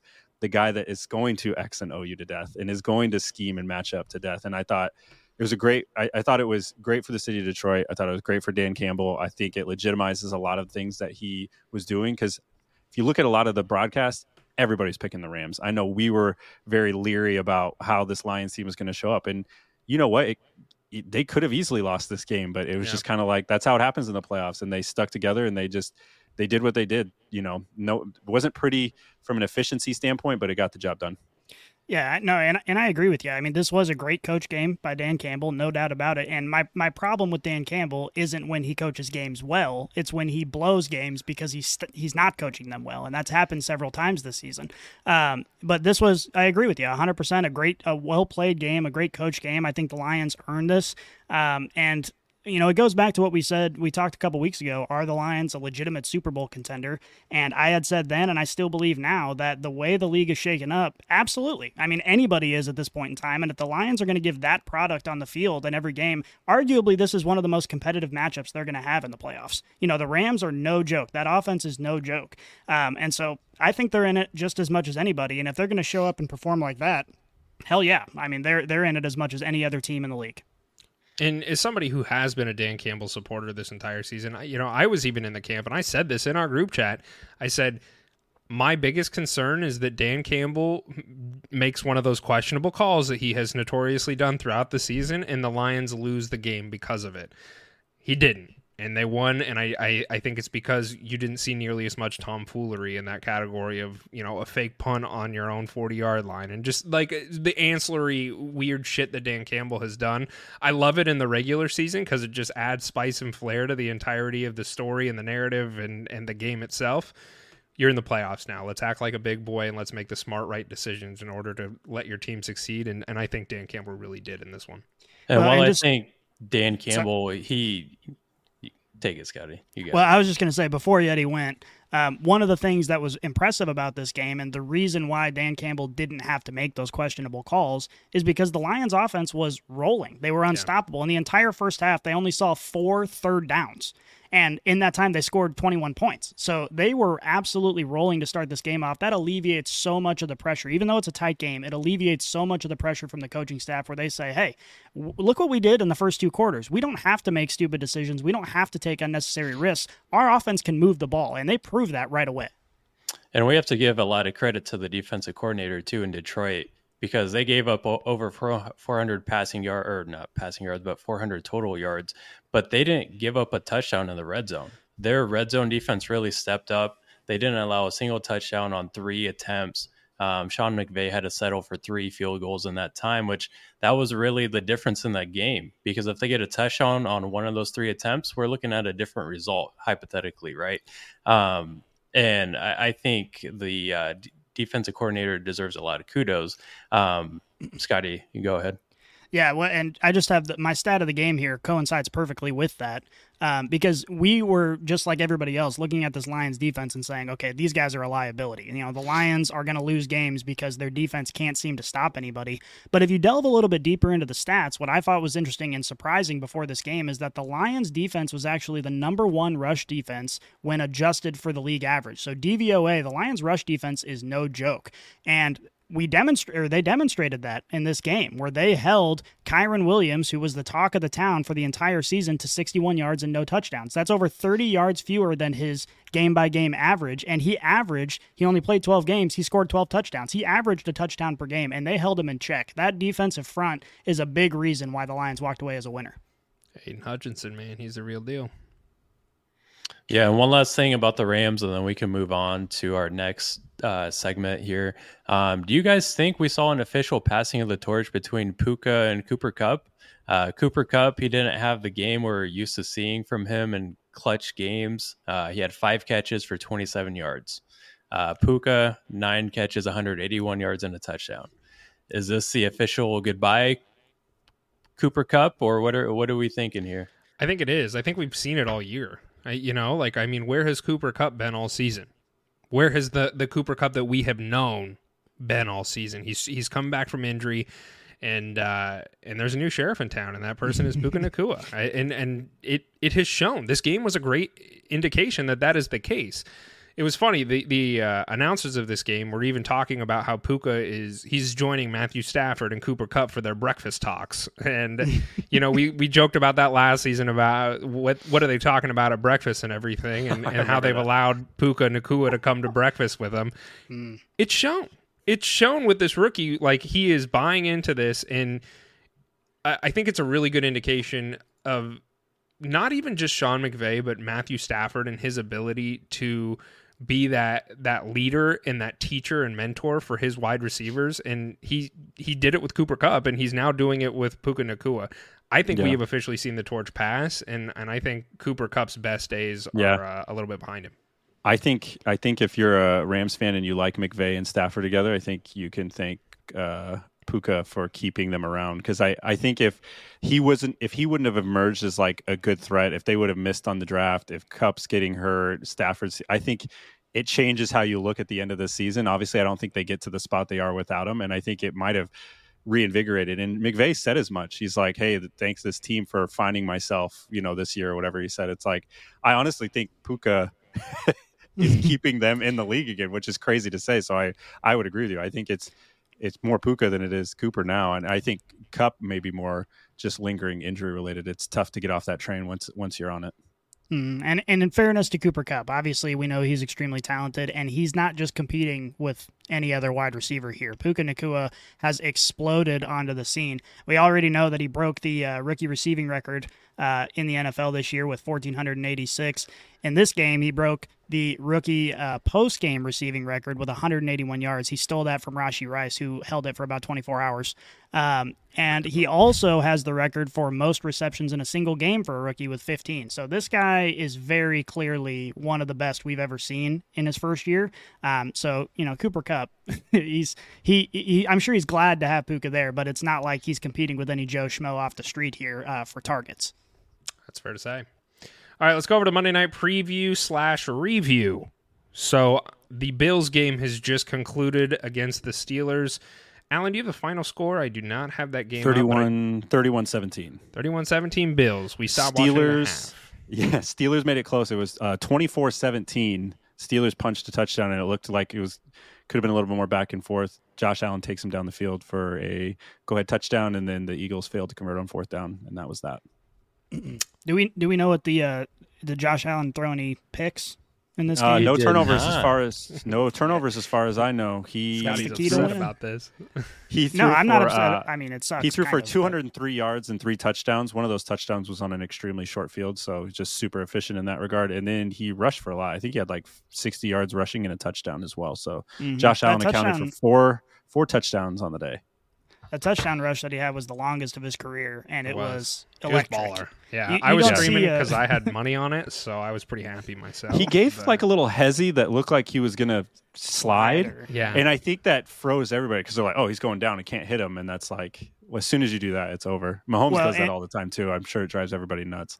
And you you saw his speed at the back end of that. People forget how effing gigantic Josh Allen is. Like people he's have huge. compared him to Ben Roethlisberger, oh, and he's obviously packing. he's like he's the no. body of young Ben Roethlisberger before he put on some pounds.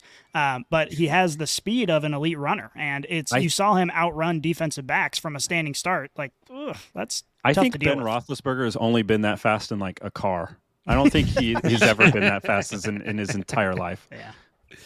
What, okay, so I don't think there's a lot to to discuss in this game. Like I said, we nope. turned it off at halftime to come do Nothing. the show instead because it was such a bleh. Uh, Steelers probably didn't belong in the playoffs, and I think this game was kind of indicative of that. So let's talk about the uh, game tonight. We have the Eagles versus the Bucks here at 7:15 Central. So it's right around the corner. Obviously, if you're listening tomorrow on your podcast platform, you know what's happened, but it has not happened for us. No spoilers, yet. please. We all have the Eagles here except Scotty, who's taking the Bucks. Scotty, why are you taking the Bucks over the Eagles? Um, the only reason is because for five weeks in a row, I have said the Eagles will find a way, they'll put it together, and they just never have. They've disappointed me for five straight weeks because obviously we know the potential, we know the talent on this team, and they just seem to have completely forgotten their identity toward the end of the season. And the other big thing is when the Eagles were winning these close games at the beginning of the year, they were winning it with A.J. Brown getting over 100 yards receiving, averaging over 100 yards receiving. They started losing games once A.J. Brown started dropping into the 50 yards and 60 yards per game. Well, guess what? A.J. Brown's not going to be on the field at all. And so I I think that is going to fundamentally change the way this offense runs. Um, I will say, and we talked about this a little before the show, the forecast is projecting some rain. And if the Bucks are going to win this game, they have to get their pass catchers involved. And if it's a torrential downpour, uh, that could change the math a little bit. But ultimately, I just think the Eagle. I hope the Eagles win. I want them to win this game, but they just haven't given me enough confidence to say that they're going to win. And Baker Mayfield, you know, the last couple games aside, has really found a way to put that offense together and has the potential to put up a lot of points. Okay, Eagles are five and six when favored by three or more points, and tonight they are favored by three points. So let's see if they become an even fifty percent, go six and six here. The rest of us have the Eagles. I don't know if we really need to go into details. I just wanted to hear why Scotty had the Bucks because I think most people probably do have the Eagles here. Um, let's let's move over into the divisional round. We have a couple questions here by some people, so we will answer those here at the end of the show. But let's let's give a sneak peek. We'll just kind of have a brief uh, discussion about this divisional round upcoming next week in the sneak peek that that entails. So, Packers at 49ers, San Francisco. They are minus 10 point favorites. I think we've all got the 49ers here. It looks like I have not put mine in, but I do also have the 49ers. It's a no-brainer. 49ers I think are going to win the Super Bowl. I've said that repeatedly and uh, looks like their first opponent is going to be the Packers. So, um, I wish the Packers best of luck. I like Jordan Love, but 49ers I, are gonna I think win. they got to get on Love early. I think if Yeah. he gets any confidence in that game and they don't get to him and, and rattle him a little bit, get him off his spots a little more, bit more, I think it it's going to be close. I think it's going to be a much closer game. I actually like the Packers covering that 10. If mm-hmm. that's the spread, I would hammer the Packers on that because I think it's going to I think it's going to go into the fourth quarter. I think Love is going to it- he obviously had his coming out party. I think this cements it against this team. I think he really keeps him in the game to the very end, but 49ers. just just an interesting question. Uh, if the the your franchise quarterback suddenly vanished off the face of the earth, and you had to choose between Brock Purdy and Jordan Love, you know both of them have seen success now. Who are you picking? Jordan Yeah. Love. I mean, I'm going to Yeah, take I'm gonna Love. I'm gonna take love as well for Yeah. sure.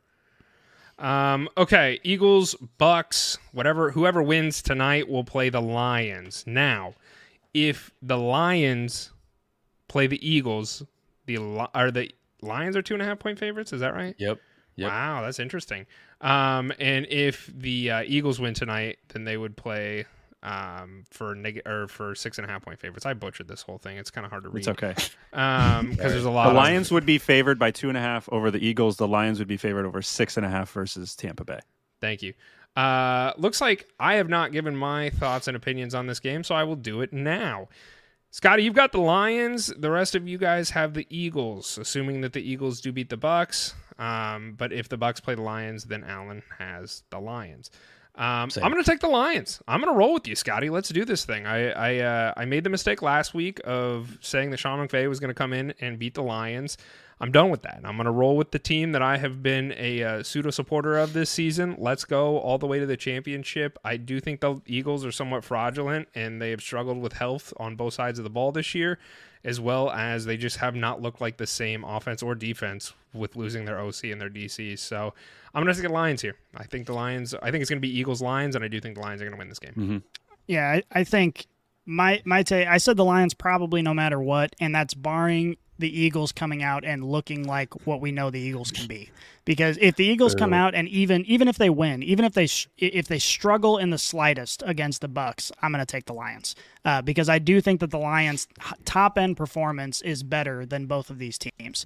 Um, but you know, with that said, Philly comes out and they start looking good and they beat down the Bucks like they should. That could change things for me, but as of right now, I think it's the Lions.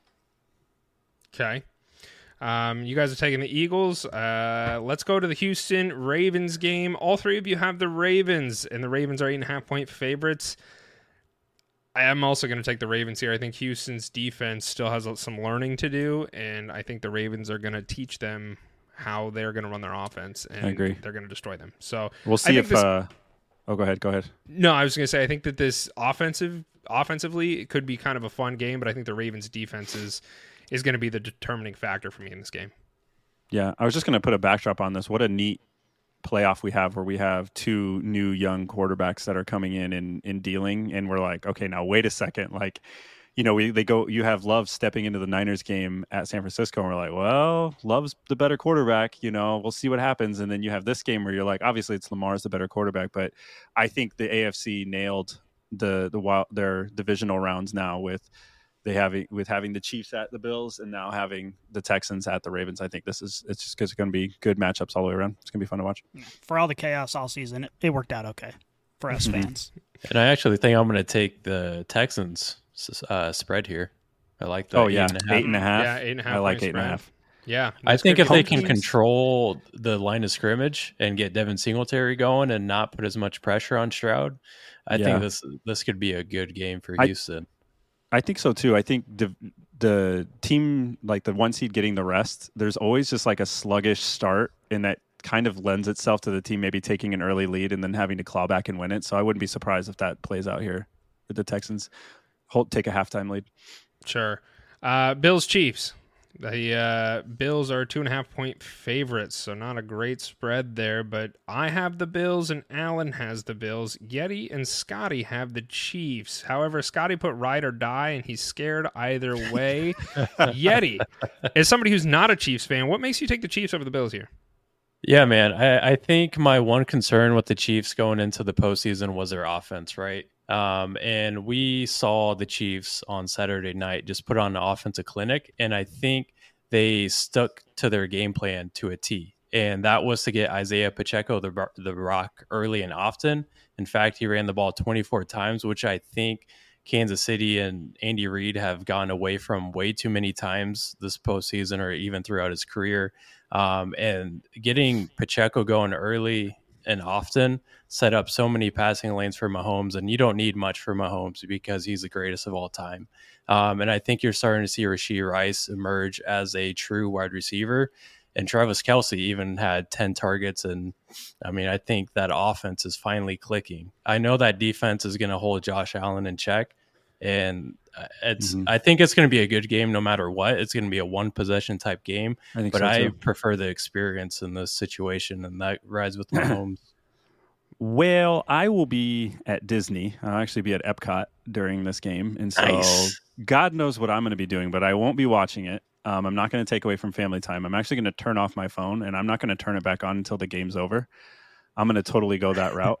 Um, self self discipline. It's called You make some crazy choices. In That's the poor life. No, see, here's the support thing. it. That is No. someone who has been that is b- someone who has been so gifted with the recent playoff just runs of the Chiefs right. that he doesn't have to worry about it. And he's like, Listen. we've had plenty. Listen, Fuck it. five, six weeks ago, Slap sat here and said divisional rounds the Chiefs ceiling. So either way, the Chiefs met what they were supposed to do this year with this roster. So I'm good with it. Anything more than this is icing on the cake.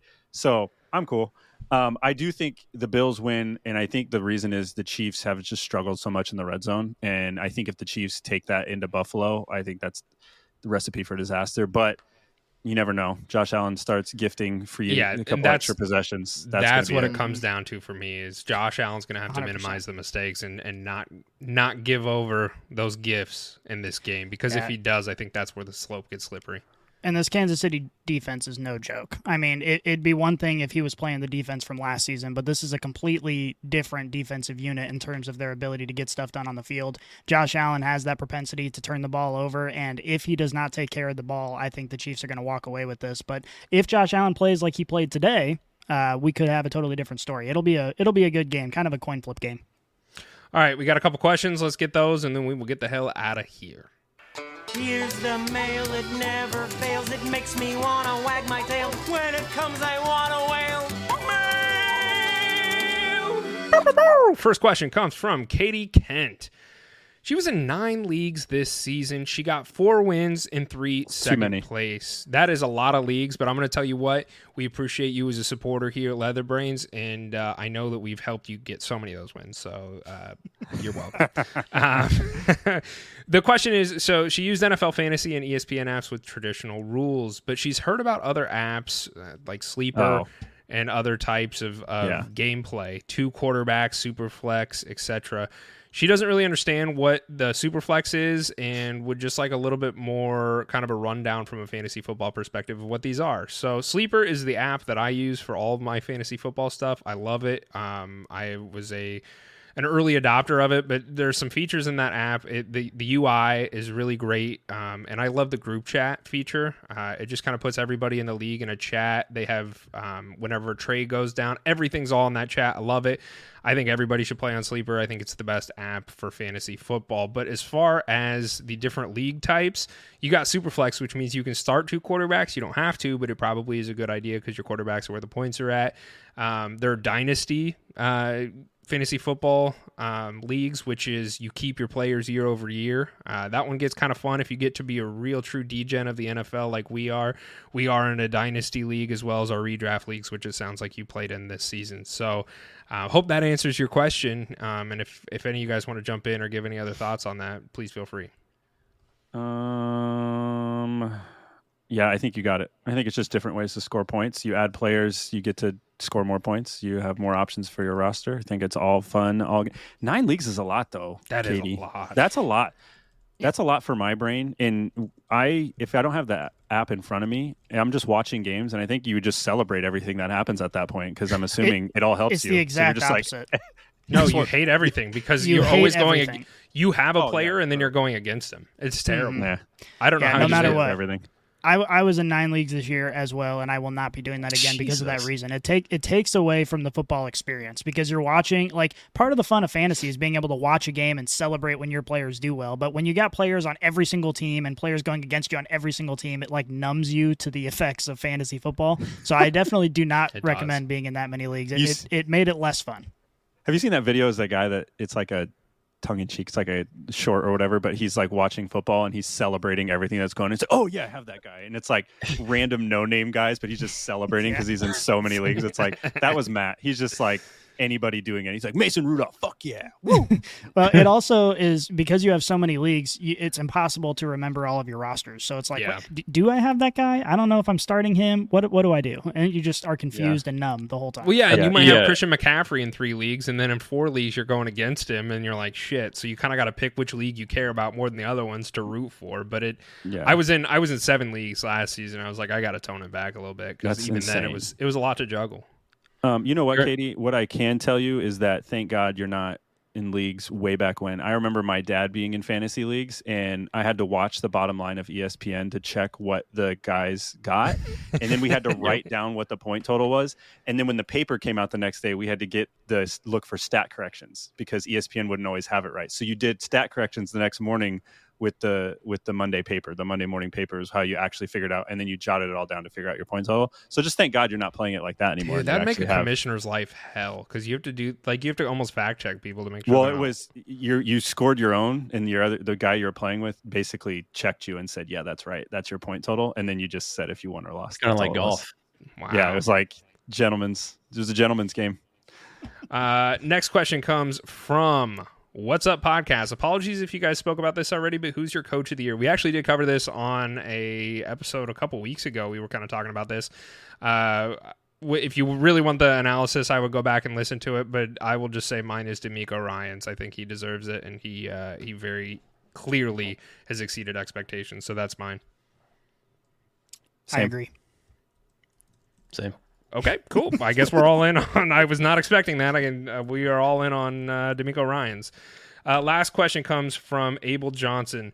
CJ Stroud MVP. I personally think he should get it. What do you guys think? Um, I If he no. wins a Super Bowl, Well, he's not good. he'll be the I Super think, Bowl MVP.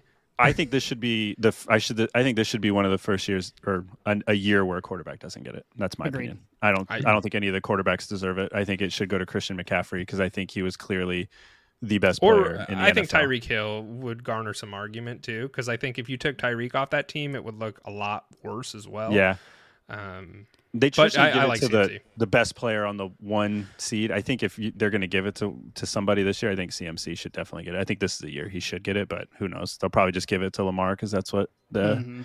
MVP I still is think now. Patrick Mahomes should be a candidate for it because I think if you took Patrick Mahomes and you put Jared Goff in this situation, this team looks terrible. So like that goes to show how much Patrick Mahomes Maybe. is important for the Chiefs. But I think he, you, there's an argument for that every year. I think so. I, I think in the postseason now, looking with the entire regular season in the rearview mirror, CMC has got to be the, the favorite. He's he's got to be up there. Yeah, he will win. He'll win. Hopefully The, that answers your question. there we go. All right, cool. Hey, all you brainiacs out there, really do appreciate you guys' viewership, your questions, your guys' interactions over on Twitter, Instagram, TikTok. We are all over the place, and uh, I greatly appreciate your guys' support. It does truly mean the world. Hit subscribe, man. Hit the subscribe button, and uh, and we do appreciate it because uh, we are a growing small podcast and show that is uh, getting bigger every day. But that's because of you guys, and, and we are not lost on that. And we do appreciate it. So there's a bunch of pointing going on down on the screen. I'm trying to look into the Your camera. professionalism not at you was astounding Oh, you're through good. that. Thank you, because I, I just saw it on my peripherals. There was just so much pointing going on, and it really confused. Everyone's the hell pointing out into of the camera like it differentiates any one four of us. yeah, I'm like, I don't know what the hell's going on. I'm trying to look at the camera so people can see that I. am Yet, trying to Yeti be knew who I was and clear. talking to. Okay. Yeti knew Oh, who I for was talking to. Abel Johnson, we are over on Spotify, so go check us out there. Hit that subscribe button, and uh, we mean the world, man or, or woman. I guess I don't know Oh. what you are, but I would appreciate the support. It does really mean the world. And one And- last shout out to Totem Pole Nation. He says, "Love the show, and the show loves you back, brother." Amen. All right, let's get the hell out of here. We'll do this again next Monday. We are Out. If you enjoyed this episode, make sure you tune into our new releases every week on your favorite podcast app. Follow us on Twitter, Instagram, and Facebook, and check out leatherbrainz.com for all of your fantasy football needs. And remember, Brainiacs, a championship should be more than a fantasy.